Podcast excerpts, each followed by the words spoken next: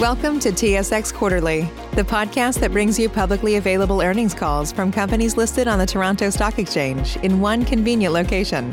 Gone are the days of looking through confusing websites. You'll find the important information right here. Enjoy the call.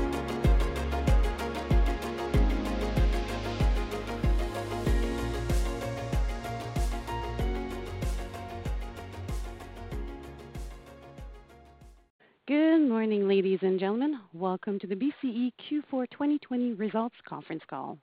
I would now like to turn the meeting over to Mr. Thane Fotopoulos. Please go ahead, Mr. Fotopoulos. Thank you, Valerie, and good morning, everybody. On the call with me today are Mirko Bibic, BCE's President and CEO, and our CFO, Glenn LeBlanc. We definitely have a lot of material to go through this morning. However, before we begin, let me draw your attention to the Safe Harbor Statement, reminding all that the slide presentation and remarks made during the call today will include forward-looking information and therefore are subject to risk and uncertainties.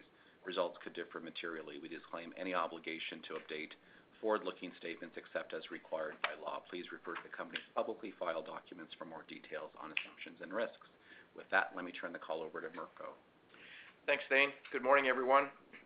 2020 marked Bell's 140th year, and it was unlike any other I could have imagined when I began as CEO last January. Our new goal of advancing how Canadians connect with each other and the world, unveiled last January, could not have been more appropriate in a year that saw extraordinary change and challenges that have dramatically impacted the economy and, of course, how we live and work. Throughout it all, Bell has been on the front line delivering the networks to keep Canadians connected, stepping up every day for our customers and communities as we all continue to navigate through the COVID situation. 2021 will be a reset year as we transition towards a return to pre-pandemic levels of financial performance and operating momentum. We can't accurately predict the path and pace of economic recovery, but we know that our business is solid, and we expect to see progressive improvement through the year, much as we did after coming out of Q2 2020. As a result, we remain cautiously optimistic about our business outlook as reflected in our financial guidance targets for 2021. Our success in 2021 will continue to be anchored to the priorities we set in 2020. They center on increased investment on core network infrastructure that will lay the foundation for future broadband internet and 5G growth, improving the end-to-end customer experience, the ongoing digital transformation of our operations, and a continued sharp focus on our cost structure. We will accelerate capital spending in 2021 to forge ahead even more aggressively on our successful broadband strategy, expanding our all-fiber connections, opening up wireless home internet to even more rural communities, and building our wireless 5G network faster. To that end, I'm very pleased to announce that we are putting in place a capital investment acceleration program totaling $1 to $1.2 billion over the next 2 years. This is the right strategic move at the right time for our customers and our company, allowing us to realize the substantial operational benefits of state-of-the-art fiber and low-latency mobile networks sooner.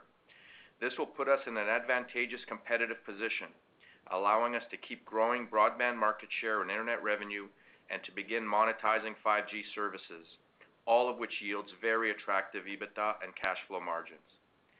And I'm equally pleased to announce this morning that our planned financial performance for 2021 enables us to increase BCE's common share dividend by 5.1% for 2021. It's our 13th consecutive year of a 5% or higher dividend increase.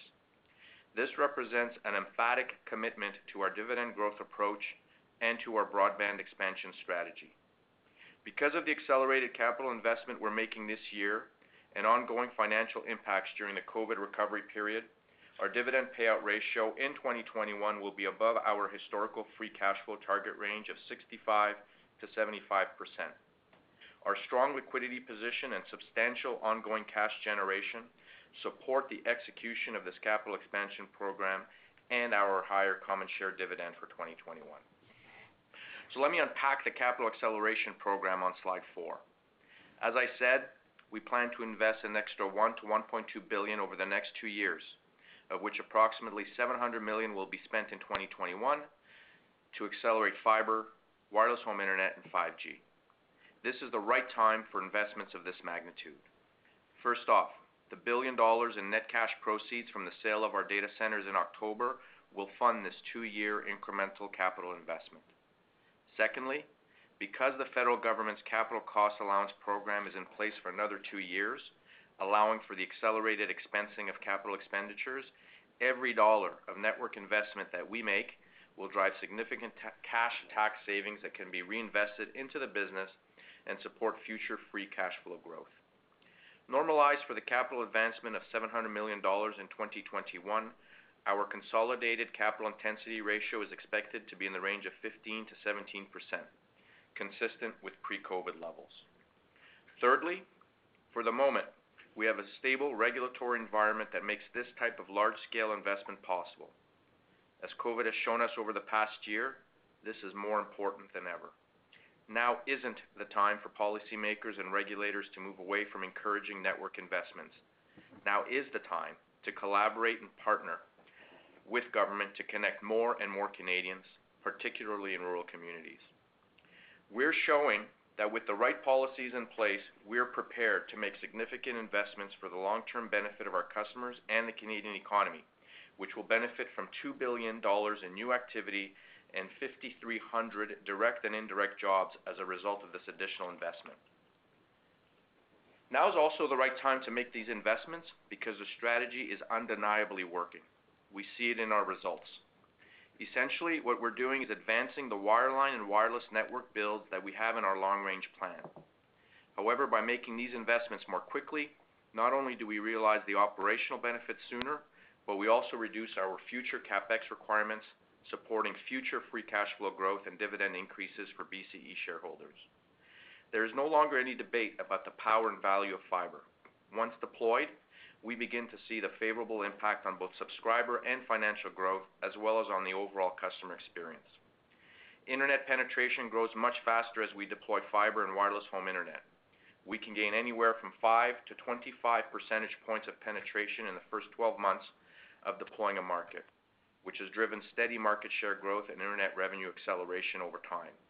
In fact, our internet subscriber base has increased 33% since the start of our fiber build in 2010, and annual internet revenue growth has tripled from 3% to 9% in 2020. Churn is also lower when customers are on a better network. This is key because retention is such an important factor in the customer lifetime value equation. On average, the churn rate for fiber and wireless home internet subscribers is 30 to 35 basis points lower than those on a FTTN or ATM network. This extends the duration of the customer relationship with Bell by approximately 2 years, leading to an improvement in the overall lifetime value of a direct fiber and wireless home internet customer by approximately 50% and 35% respectively. And of course, our cost to serve a fiber customer is lower. Annual service and support costs per customer are approximately 40% lower on direct fiber links versus copper. Over time, as a greater proportion of our footprint is fiberized, we will see even more meaningful change in our overall cost structure. Let me turn to slide 5 of our presentation. The accelerated network build-out plan, the one that we have in store for 2021, it gives us 850,000 to 900,000 more homes and businesses across our wireline footprint that are equipped with either direct fiber or fixed wireless technology.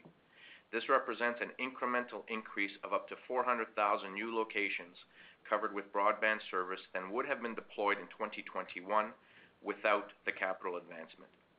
At the end of this year, more than 62% of our planned broadband build-out program will be completed, representing up to 6.9 million total combined fiber and wireless home internet locations.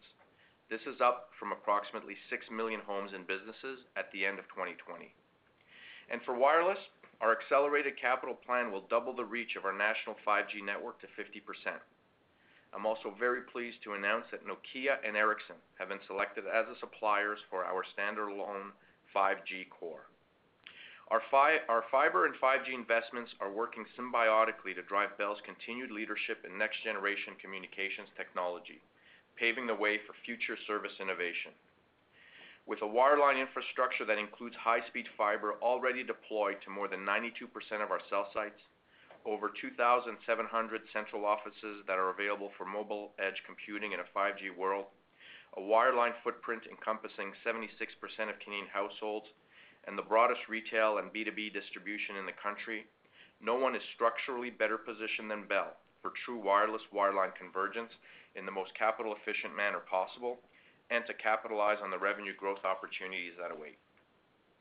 I feel very positive about the power of our business and our ability to execute in 2021 and energized by the accelerated capital program.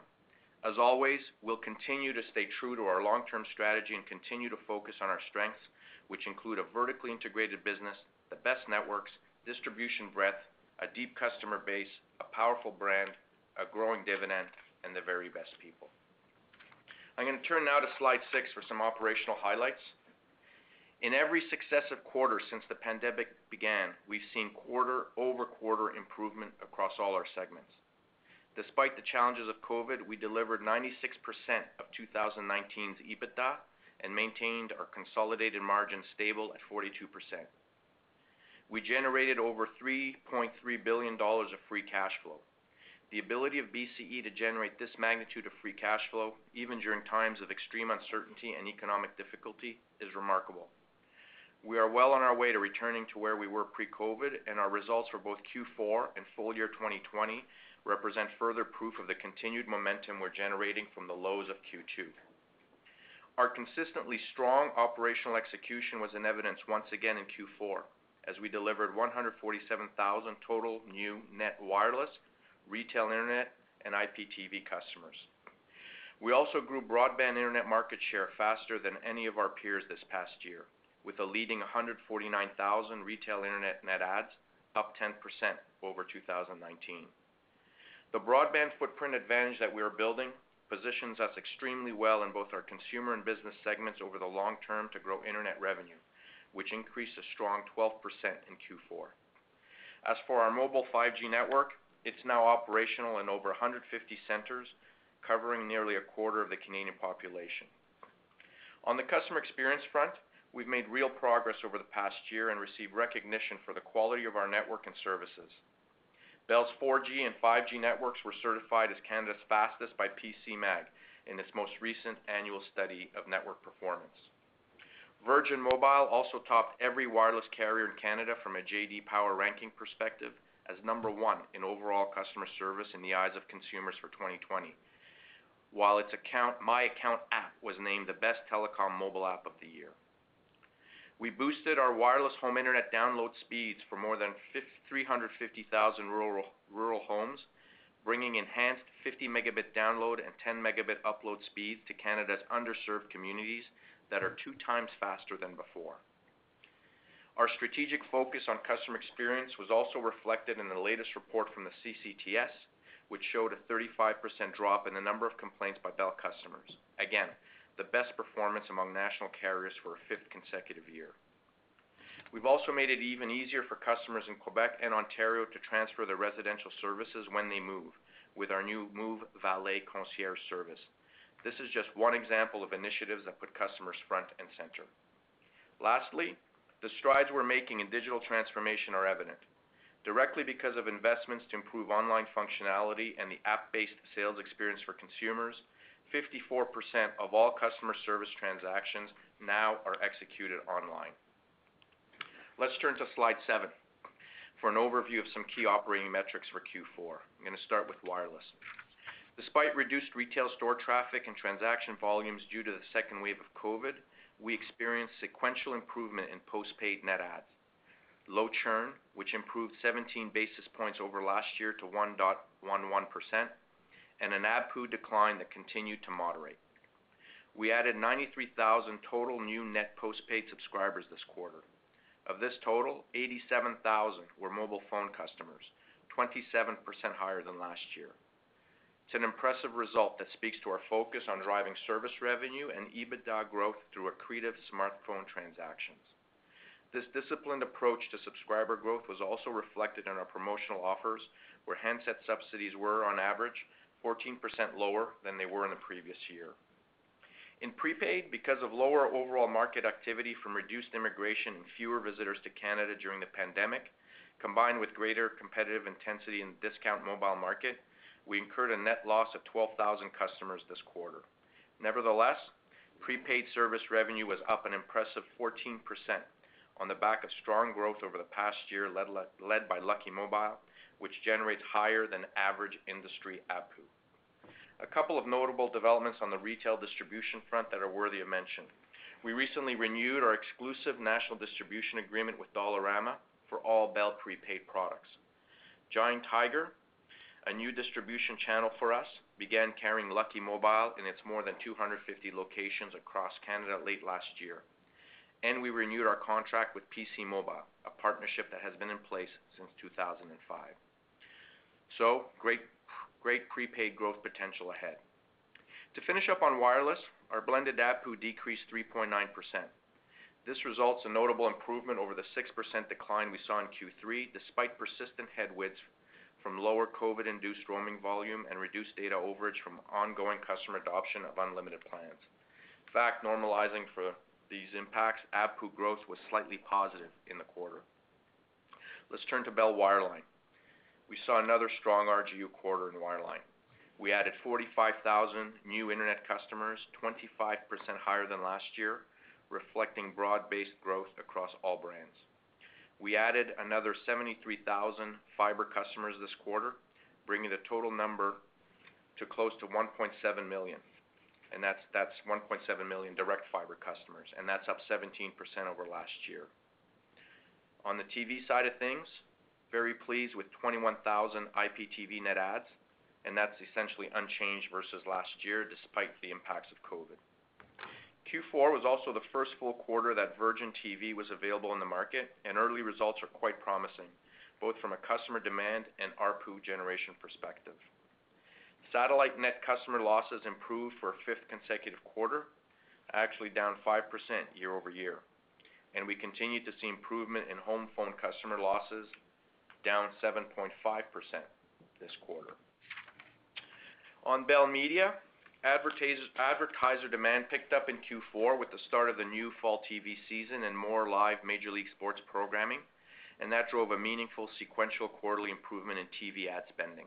In fact, total TV advertising in Q4 was down only 2%, so that's down 2% compared to last year.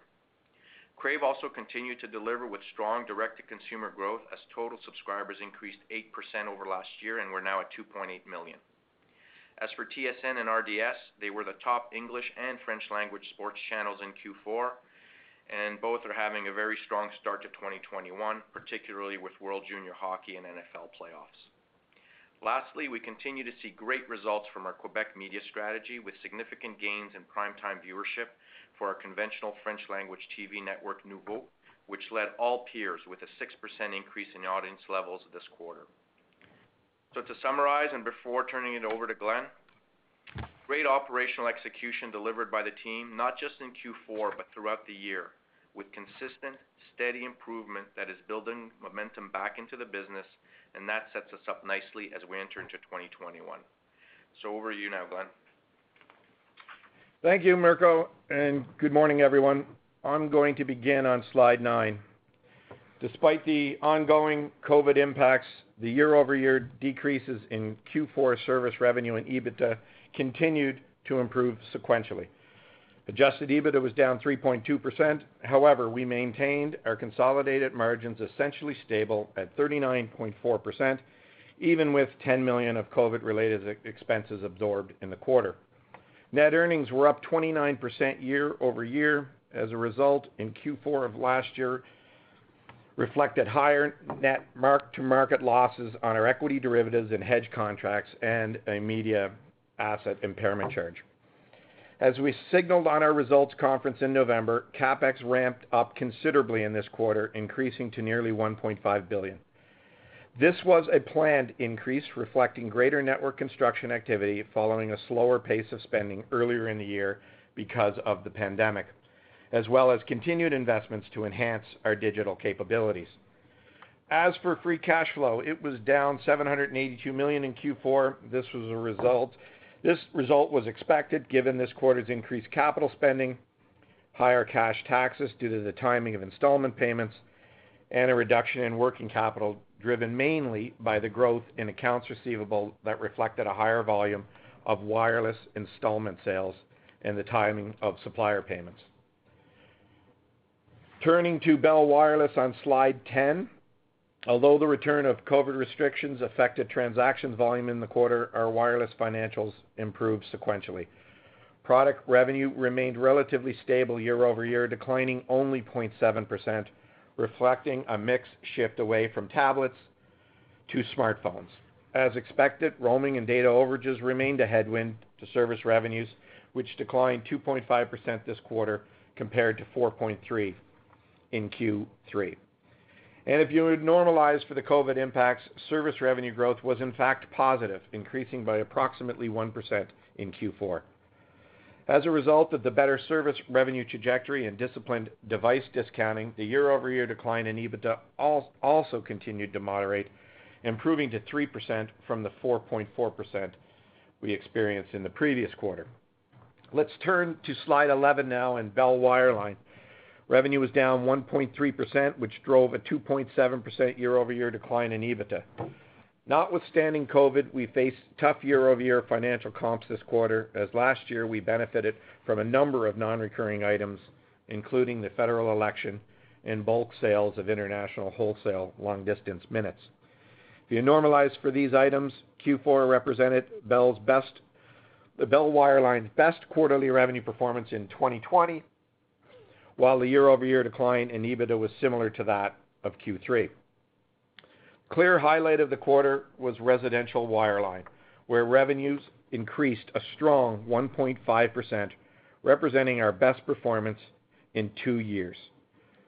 In business wireline, while this quarter's results continued to reflect soft customer demand and spending on business service solutions and data equipment, given the current economic environment, overall results have held up reasonably well. Let's turn to slide 12 on Bell Media. Another quarter of improvement with revenue down 10% year over year. This result reflected increased advertising demand, as Mirko described earlier, and continued strong Crave subscriber growth. Bell Media EBITDA was down 7.8% this quarter. The sequential improvement was even more pronounced than for revenue, due to 11% reduction in operating costs, which encompass lower sports broadcast rights due to the postponement of new major league seasons, as well as TV production shutdown and delays. Well, that does it for my overview of quarterly results. I'll turn now to our financial outlook for 2021, starting with revenue and EBITDA on slide 14. We are targeting revenue and adjusted EBITDA growth of 2 to 5%, which should yield a relatively stable year-over-year consolidated margin. These growth ranges reflect a recovery back to within 2019 financial performance levels and are wider than we typically provide in order to absorb additional COVID turbulence that may arise during the year. Underpinning this outlook is positive top line and EBITDA growth from all Bell segments. We expect a strong financial contribution from Bell Wireless in 2021, where an ongoing focus on higher quality smartphone subscriber loadings and disciplined device discounting will drive a healthy year-over-year improvement in operating profitability. We also anticipate an improving ARPU trajectory with a partial recovery in roaming volumes expected in the latter part of 2021, as well as a deceleration in the rate of data overage decline. Our wireline financial growth profile is also expected to strengthen progressively as the year unfolds. The broadband footprint advantage that we are building positions us extremely well in both our consumer and business segments as we continue growing internet market share and revenue faster than our competitors. We will continue to focus on winning the home by delivering the fastest broadband speeds, as well as the best Wi-Fi and TV experience to drive higher internet and TV net customer additions. In business wireline, we anticipate improving year-over-year rates of revenue and EBITDA decline on the back of higher customer spending as the economy rebounds and an ongoing focus on cost reduction. As for Bell Media, we see good TV advertising momentum going into 21, especially as we lap COVID impacts beginning towards the end of Q1. We also expect to benefit from contract renewals with TV distributors and continued Crave growth. However, higher costs for sports rights and the resumption of a full broadcast schedule and the premium content for our Crave streaming platforms will moderate Bell Media's EBITDA growth in 2021. Let's turn now to slide 15. Despite a decline in discount rates in 2020 and supported by a strong 14% return on plan assets, the solvency ratio of Bell Canada DB plan, the largest of the BC pension plans, was 102% at year-end.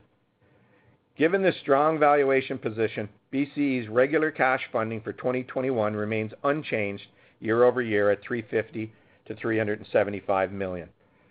With respect to total pension expense on the P&L, that is expected to moderately lower in 21 at $300 million due to the favorable impact of a lower discount rate on our below EBITDA pension financing costs. Let's move over to slide 16 on tax outlook. The statutory tax rate for 21 remains unchanged at 27%. Our effective tax rate for accounting purposes is also projected to be around 27%, reflecting minimal tax adjustments this year compared to the 9 cents per share in 2020.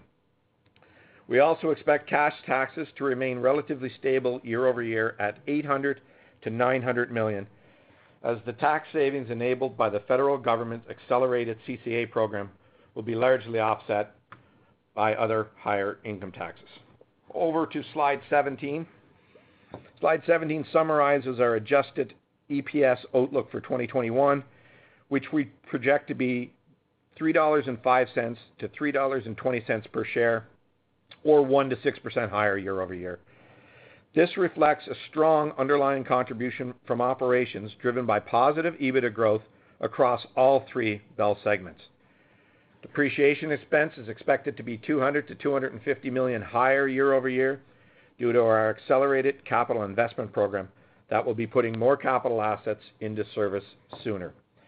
And as I just mentioned, higher income tax expense also will also moderate adjusted EPS growth this year.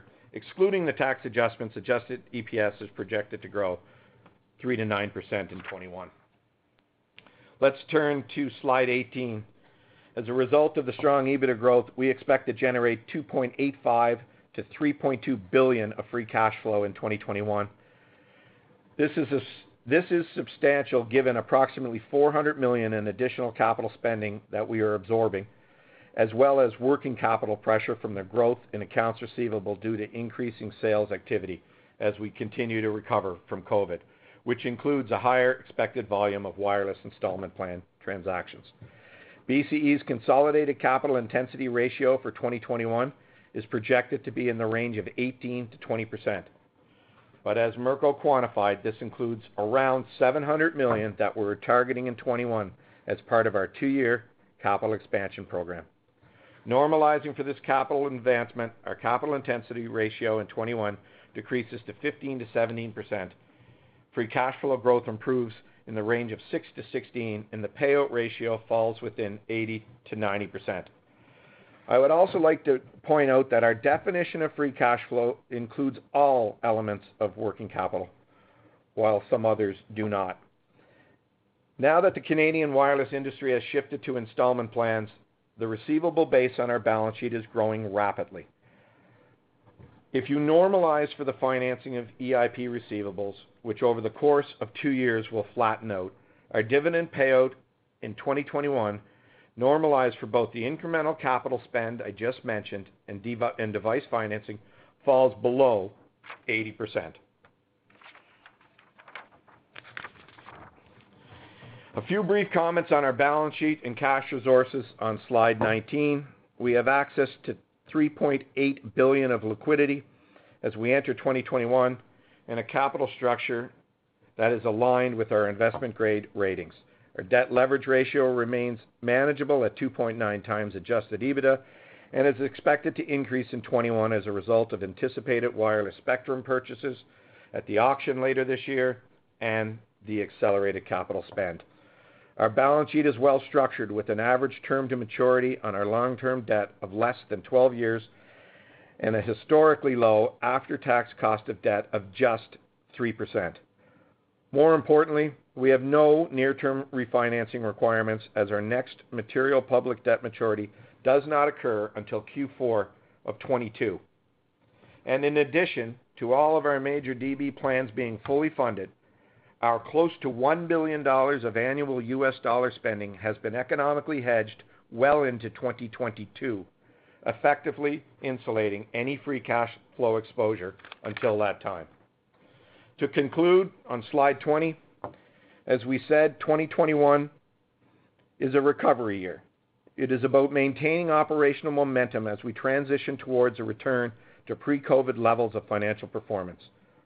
While the path of the pandemic and the pace of economic recovery are expected to remain uneven, potentially constraining revenue and earnings growth in parts of our business in the near term, the industry fundamentals are sound. Our competitive position remains strong, and the Bell team's ability to execute is proven. And on that, I'll turn the call back over to Thane and the operator to begin the question and answer period. Thanks, Glenn. So given the volume of information we covered this morning, I'm sensitive to the time we have left, so please limit yourselves to one question and a brief follow-up if you must. Thanks for your cooperation. Valerie, we're ready to take our first question. Thank you, Mr. Fotopoulos. Please press star one at this time if you have a question. Our first question is from Jeff Fan with Scotiabank. Please go ahead. Hi, good morning, everybody. So lots to talk about, I guess, around the investment plans for 21 and 22.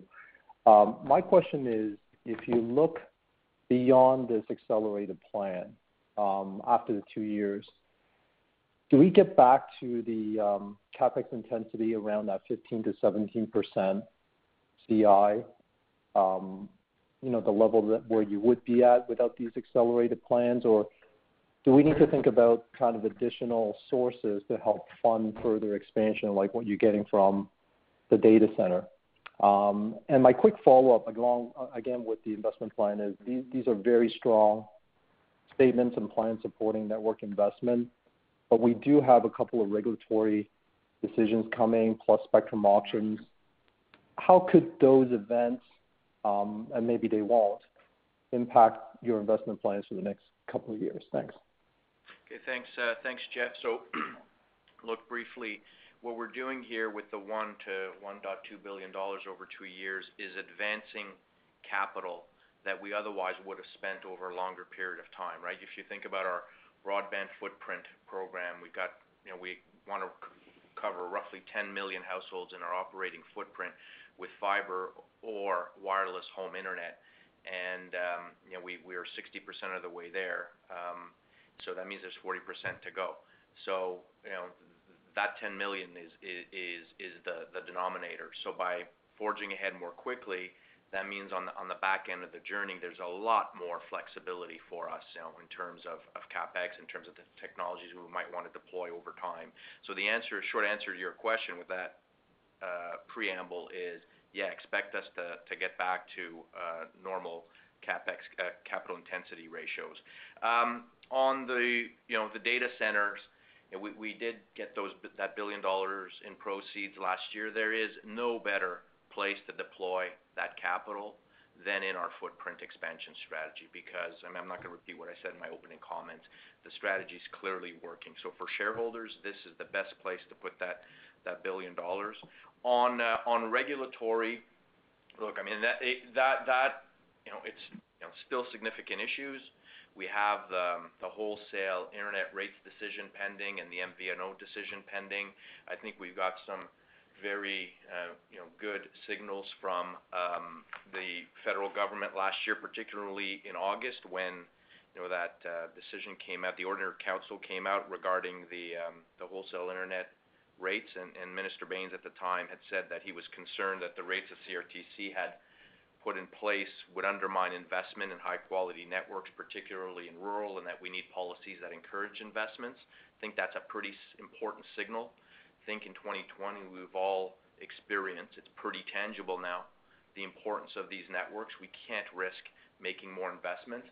So, I'm forging ahead with this bold investment program. And I get bold. It's the biggest one in our history because I have confidence that policymakers and regulators right now are going to appreciate the importance of a stable regulatory environment. If the decisions come out and they're materially negative, then of course it's our job as a management team to stare that down and adjust as required. And the only thing I'll add to that, Jeff, is on your question regarding spectrum. The capital investment decision we made today to fund the additional 1 to 1.2 million was funded by the data center divestiture, and it plays no role in our intention around participation in spectrum auctions. Thank you both. Thanks, Jeff. Thank you. Our next question is from Vince Valentini with TD Securities. Please go ahead. Yeah, thanks very much. Couple on the same topic. Glenn, your slide shows $700 million of extra CapEx for this accelerator program in 2021. I just want to make sure I didn't see that anywhere else, so I want to make sure I'm clear on that. Of the 1 to 1.2 billion, most of it is actually 2021, and there would only be between 300 and 500 million left in 2022. So call that a clarification, Thane, and a bigger picture question would be, in terms of the fiber-to-the-home incremental spending, can you give us any color on geographies here? I mean, I know Toronto and Montreal are largely done. Does this mean a bit of an accelerated rollout into the 905 areas and then maybe some of the smaller cities you cover? Thanks. Yeah, Glenn, I'll kick it off, and you can fill in. So, Vince, just think about the billion to the 1 to 1.2 billion like this. Roughly two-thirds in 21, one-third in 2022, roughly two-thirds in wireline, one-third in wireless. Kind of, I would say that would be a kind of high-level benchmarks for you. On fiber, it's going to be, pretty much, across our operating footprint. We're going to get the job done, finished in Montreal. Toronto's largely done. Montreal's well on its way, but we're going to finish that. Winnipeg, which we announced, Hamilton, we're going to kind of extend in the suburban areas. And on wireless, home internet as well, it's going to be continuing in Atlantic, continuing in Quebec, launching wireless home internet in Manitoba, and of course, continuing the pace in Ontario and rural areas. Glenn, I think there was a clarification you wanted to. Yeah, just to clarify, Vince, and good morning. I'm sure get you to turn to slide 4 of our deck, and you'll notice that the 1.0 to 1.2 billion, as we state there, and as Mirko said, about a third, 60-70% is our intention. So you are correct in approximately your number of 700, but that's over baseline, as we note in the footnote. So baseline normalized capital spending, not the higher spending level that you've seen in 2020. So that's the clarity. Makes sense. Thank you. Thank you, Vince. Thank you. Our next question is from David Barden with the Bank of America. Please go ahead. Hey, guys. Thanks so much for taking the question. I guess my question is related to the guidance, Glenn. A lot of companies are highlighting, the kind of transformation on the cost structure around digital channel adoption, remote work, et cetera, and how the revenue leverage might lead to higher margins. And you also called out, I think, a 14% reduction in enhanced subsidies in the quarter, and it looks like in your expectations on a go-forward basis that there's going to be lower subsidies. So could you talk about kind of why we aren't going to see better margin improvement over the course of 21 versus 20. Thanks. Morning, David. Well, first of all, many organizations, whether it be in our industry or any industry, have chosen not to provide guidance due to the tumultuous environment we're operating in. We have decided today to demonstrate the confidence we have looking forward that we believe the guidance we show here today gives us a range that we can absolutely accomplish. And it includes all of the things you alluded to. Yes, we're going to see digital transformation and ideally continue to focus on adding high-value wireless subscribers, continue to focus on reduction on handset subsidies. But all of that is factored into the guidance we provide here today. I think the challenge we face is that we're not through this pandemic yet, and we continue to see challenges in retail and curfews remaining in many places in our market. So I think the guidance we provide here today speaks to a healthy outlook and a healthy performance we have, expectations we have for 2021. one, but they include all of that. We are striving towards higher margin, but frankly, roaming is going to take time to recover, and you know that's an extraordinarily high margin revenue, and it's going to be the back half of 2021, excuse me. And I'll leave it at that unless Mirko wants to add anything. No? Okay. Thanks, guys. Thank you. Thank you. Our next question is from Drew McReynolds with RBC. Please go ahead. Yeah, thanks very much. Good morning. Maybe Mirko or Glenn, just to elaborate a little bit longer term, when you talk about fiberizing the cost structure, and Glenn, you just alluded to, you know, wanting to kind of push margin over that medium and long term. Perhaps just update us on, you know, how you see a lot of that cost structure or fiberizing the cost structure unfolding through that medium term, and you know, is there any updated timing on, you know, an ability to decommission copper? And as a follow-up, I guess, Mirko, let's start with you on a lot of kind of news flow on satellite broadband continues to come into the narrative of global telecom. With this increased investment, you know, just what are your latest thoughts on, you know, where that type of competitor kind of fits within the Canadian landscape? Thank you. Thanks, Drew. So we're always very mindful of the competitive dynamics in the industry, and you know that's what we do every day, adjusting to shifts in technology in the marketplace and pricing, etc. So it's no different with potential satellite launches. But I feel pretty good with regard to where we stand. You know, we had our 1 million household footprint plan for wireless home internet. We're pretty much halfway there now. We're accelerating even more. So, you know, we've got kind of the early lead in terms of product availability. Our speeds are, you know, 50/10 now, 50 download, 10 up. Those are very fast speeds, and it's a robust service that we offer. The customer's going to get those speeds, and not to be underestimated ever is when you subscribe to wireless home internet with Bell, you get a Bell technician who drives to your place, installs it for you, and if there's a problem, there's somebody to call and we'll come and fix it. That's not the case with some of the early versions of Leo that we've seen out in the marketplace. You know, and that's not evident. Climbing up on your roof and installing the equipment, and then if something goes wrong, what do you do? And continued focus on customer experience. So I feel really good about the competitive positioning of that product, and it's only going to get better as we get 3.5 gigahertz spectrum and are able to transform that service into 5G. On the cost structure, yeah. Look, on fiberization, I mean, it's tried to unpack it in my opening remarks, Drew. I mean, there's the churn benefits are clearly there. You know, the top line benefits are there. The churn benefits are there. Fewer truck rolls with fiber, fewer calls.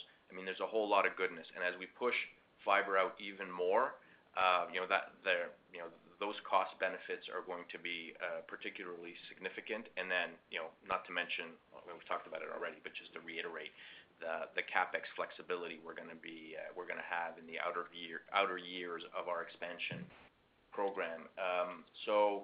So, I mean, the cost side is clearly there in the medium to longer term, and it's there right now. Like in terms, you know, back to Glenn's answer a little bit earlier on, you know, we're managing costs very tightly. You know, the fiberization and the WHI, the wireless home internet expansion strategy, is part of that. Controlling handset costs and subsidies is part of that. Of course, always looking at our total cost of labor is part of that. The digital acceleration is a part of that cost control as well, and your margins are going to increase as broadband expansion continues. Yeah. Thank you.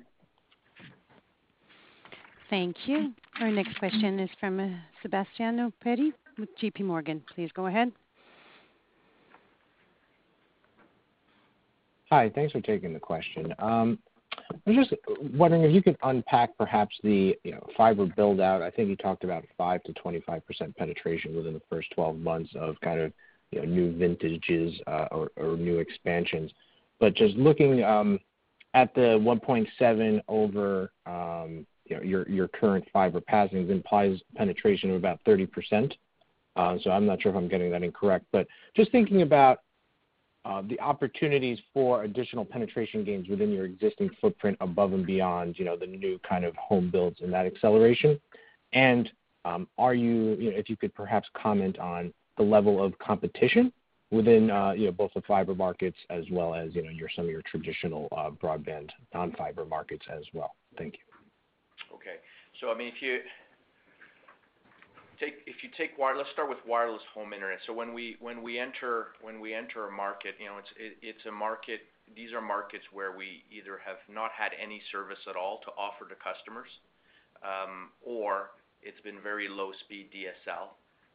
So where we've either had no service or frankly service not competitive enough. So penetration gains in those markets can be very high. In fiber markets, it's a combination of building in areas where we had DSL, which is not at this stage in 2021 isn't competitive with alternative services. So and 5 TV gigabit fiber is the most competitive internet service in the country. So when we enter a DSL market with speeds of fiber speeds of 1 to 1.5 gigabits per second, it's an extremely competitive marketplace, and that explains the growth in penetration. In FTTN markets, what we're talking about here is we may have a customer, we move that customer from FTTN over to FTTH. There's a lot of goodness there too in terms of increased ARPU for that same customer, and then lower costs of service. So across the board, it just leads to growth. And as a percentage of retail internet, the 1.7 million subs that I referred to is actually 50% penetration, not 30. Yeah, Sebastiano, it goes without saying. I've said it many, many times before. Wherever we construct fiber to the home, we take a disproportionate share of net adds, and that ultimately is going to lead to us having a significant increase in our existing internet market share, and that just bodes well for the future and speaks volumes to why we want to accelerate the investment today. Fiber works, and the debate's over of the value that it brings to our customers and to our shareholders. Okay, thank you. Next question, please. Thank you. Thank you. Our next question is from Batya Levi with UBS. Please go ahead. Great, thank you. Can you provide maybe some more color on wireless trends since the beginning of the year? Have the volumes slowed more given the extended lockdowns, and if there's any change in competitive intensity? And one just quick follow-up, your comments about relatively stable margins for the year, does that hold true for both segments, assuming maybe roaming comes back in the back half of the year for both wireline and wireless? Thank you. Okay, I'll take the first one, Glenn, and then over to you for the second one. Look, on the lockdowns and the new lockdowns that hit us in November, December, and are continuing today, clearly they've had an impact on the volume of transactions. That is certainly the case. There is a lot of churn benefit just in terms of our improved customer service and just the nature of buying patterns given the lockdown. So there's been a benefit there as well. Our approach, is the following though.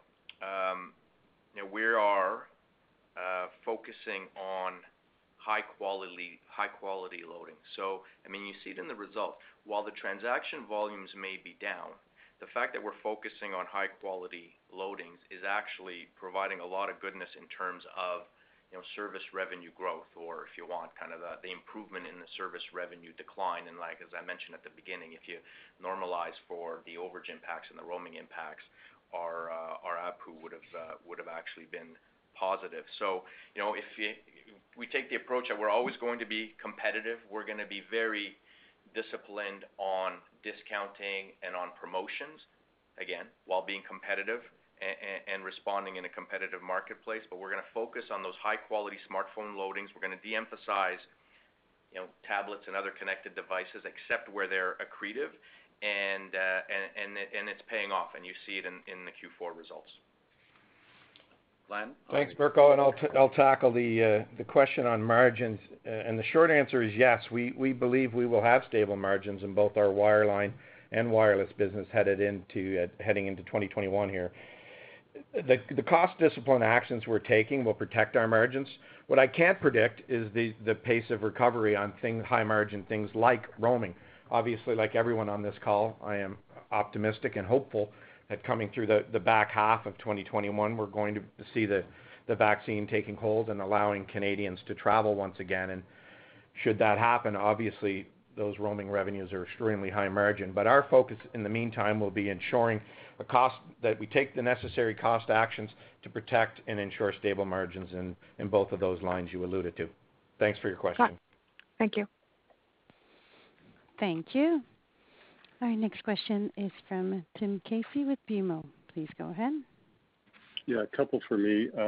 Could you, I guess, Glenn, for you, how should we think about media for the year? I know you gave some comments on the guide, but just how are you thinking about the pace of media? You did mention, the programming costs are going to go up. So just wondering if you can provide any more color there.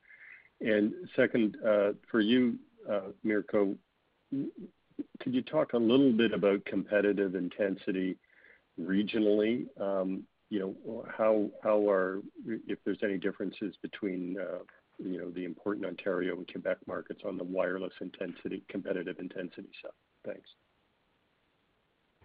Well, I'll jump in first as Mirko thinks about the second part, Tim. As I said in my opening remarks, I expect all of our business units to provide positive contribution to both revenue and EBITDA in 2021. Media is part of that. I expect it to return to positive. What I said is that it could be moderated and will most likely be moderated, because if the year plays out the way we envision, we will return to all live major sports returning, which will increase programming costs. We expect to see an increase in advertising revenue as people start moving around. You think about our out-of-home business that's been so heavily impacted as there's people not moving through airports and downtown foot and car traffic is down so much. Billboard advertising is down. I expect all of that to recover, but I also expect programming costs to increase. So it will be a positive contribution to EBITDA. It's one of our most volatile business units when you think about how this pandemic affects it. But I also want to remind you it represents 8% of our EBITDA. So feeling confident it will return positive and will be a contributor to the overall guidance that we've provided today. Okay, thanks, Glenn. So thanks for the question, Tim. You've heard me say quarter after quarter that as an industry we really do need to keep a check on escalating handset subsidies, particularly, as I'd mentioned before, when you separate the rate plan from handset costs and you kind of offer handsets that cater to all affordability levels, there's really no reason to be subsidizing handsets to the same levels as in the past. So that's one aspect of it. Of course, on either that or just general promotional intensity, it does ebb and flow depending on the time of year. Now, I'd say the good news is that progress was made in Q4. Handset discounting improved 14% year over year. We saw product margins that were positive and improving year over year. Again, that's a focus or a byproduct of our focus on higher quality smartphone loads. Cue the holiday season, I think was encouraging in terms of the level of promotional intensity generally. We did see it get pretty hot at times on the flanker brands in particular, so that had an impact on the prepaid segment, as I mentioned earlier. But I think all in all, we're good progress on that front. Generally less intense year over year, less intense than Q3 2020.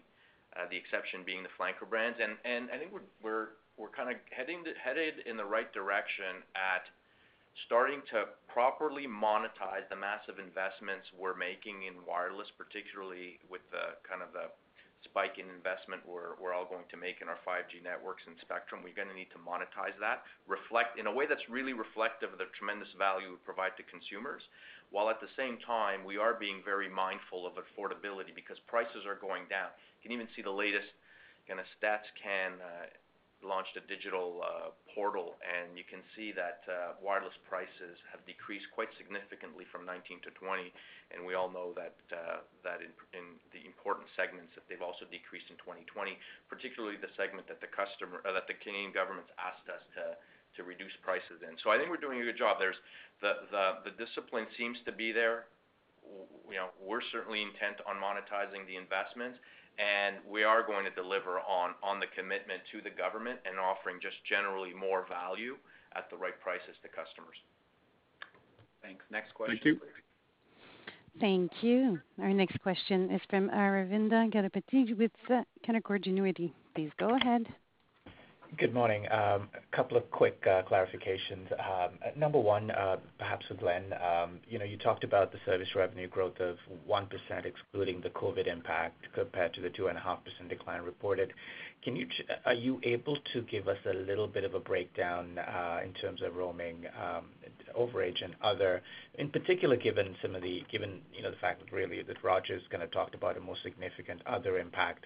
I wanted to make sure that, is Bell seeing that sort of a hit in terms of activation fees, et cetera?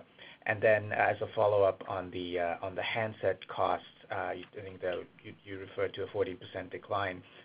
Do you expect, with EIP rolling out, do you expect to see sort of a more, perhaps even a more material gain on that front as you step into 2021? Thanks.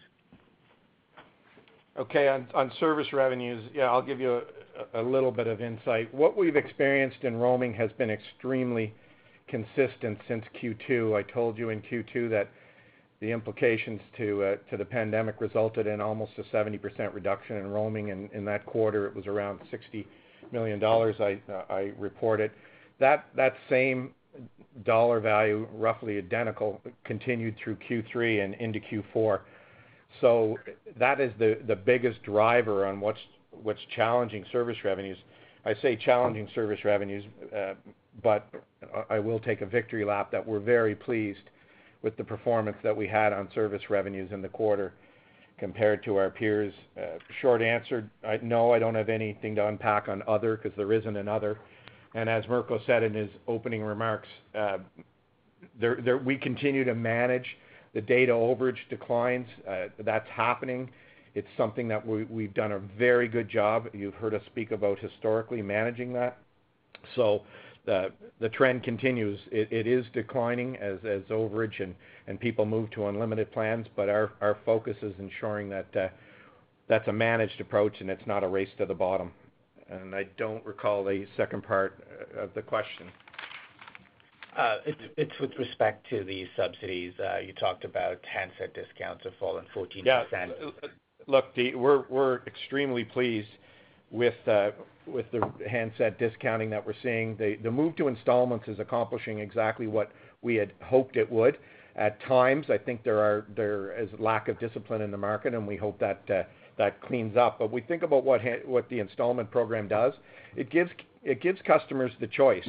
They can migrate to the handset that best meets their needs, and they can finance it over a term that allows it to be affordable. What it allows the industry to do is be more cost conscious on how expensive these handsets are becoming and manage the discount and the back pocket offers that go with them. So early signs are encouraging, and I expect and hope it will continue, and it's a big part of our strategy on managing margins. So we will focus on it and try to bring the discipline to that.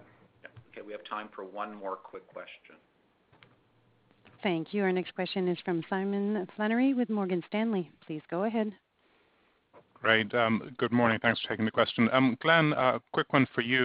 Could you just talk about how you're thinking medium term about the payout ratio and the leverage target? Obviously, nice to see the dividend increase here, but given the CapEx guide, it sounds like, and the auctions and maybe C-band beyond the 3.5, leverage is going to, you're probably not going to be generating substantial free cash after dividends until maybe 2023 and beyond. So how should we think about, what are you comfortable going to say, the low threes for a little while and then try to get it back, to current levels, in the 3 to 5 year view? Is that the right way to think about it? Yeah, I think so, Simon. As I unpacked for you today, first of all, we're in unprecedented times. No one ever envisioned we would find ourselves in a global pandemic of this nature. So to expect us to force our organization in a short time frame back into a historical targeted payout ratio would be detrimental and damage the business. When we know long term, this industry is stable, and we will return to historical earning levels. So right now, we've decided in a low interest rate environment, the best thing we could do is to use the proceeds of the data center to invest in the network. By investing in the network, we know that's going to bring growth in internet and TV subscribers. That growth is going to bring growth in future cash flow. That future cash flow is going to manage the payout ratio and the ability to fund dividend go forward. So look, in the short term, yes, we're outside of the payout ratio, done eyes wide open. We know that. In the medium term, as you alluded to, post-22, when this investment is behind us, and let's all hope the pandemic is behind us, we will return to more normalized levels. In the case of leverage, yeah, we're above our stated objectives for leverage, but again, an extraordinary low interest rate environment. We think the leverage is manageable, and the free cash flow generation of this company in the medium to long term will absolutely allow us to manage leverage. It's the right thing to do at the right time. Great. Thank you, everybody, for your participation this morning. I am available throughout the day for any follow-up questions and clarifications, so have a great rest of the day. Take care and stay safe. Thank you. Thank you, everyone. The conference has now ended. Please disconnect your lines at this time, and we thank you for your participation.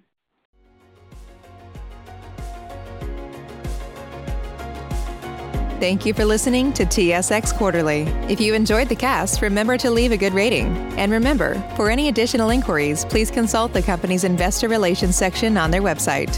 See you next time.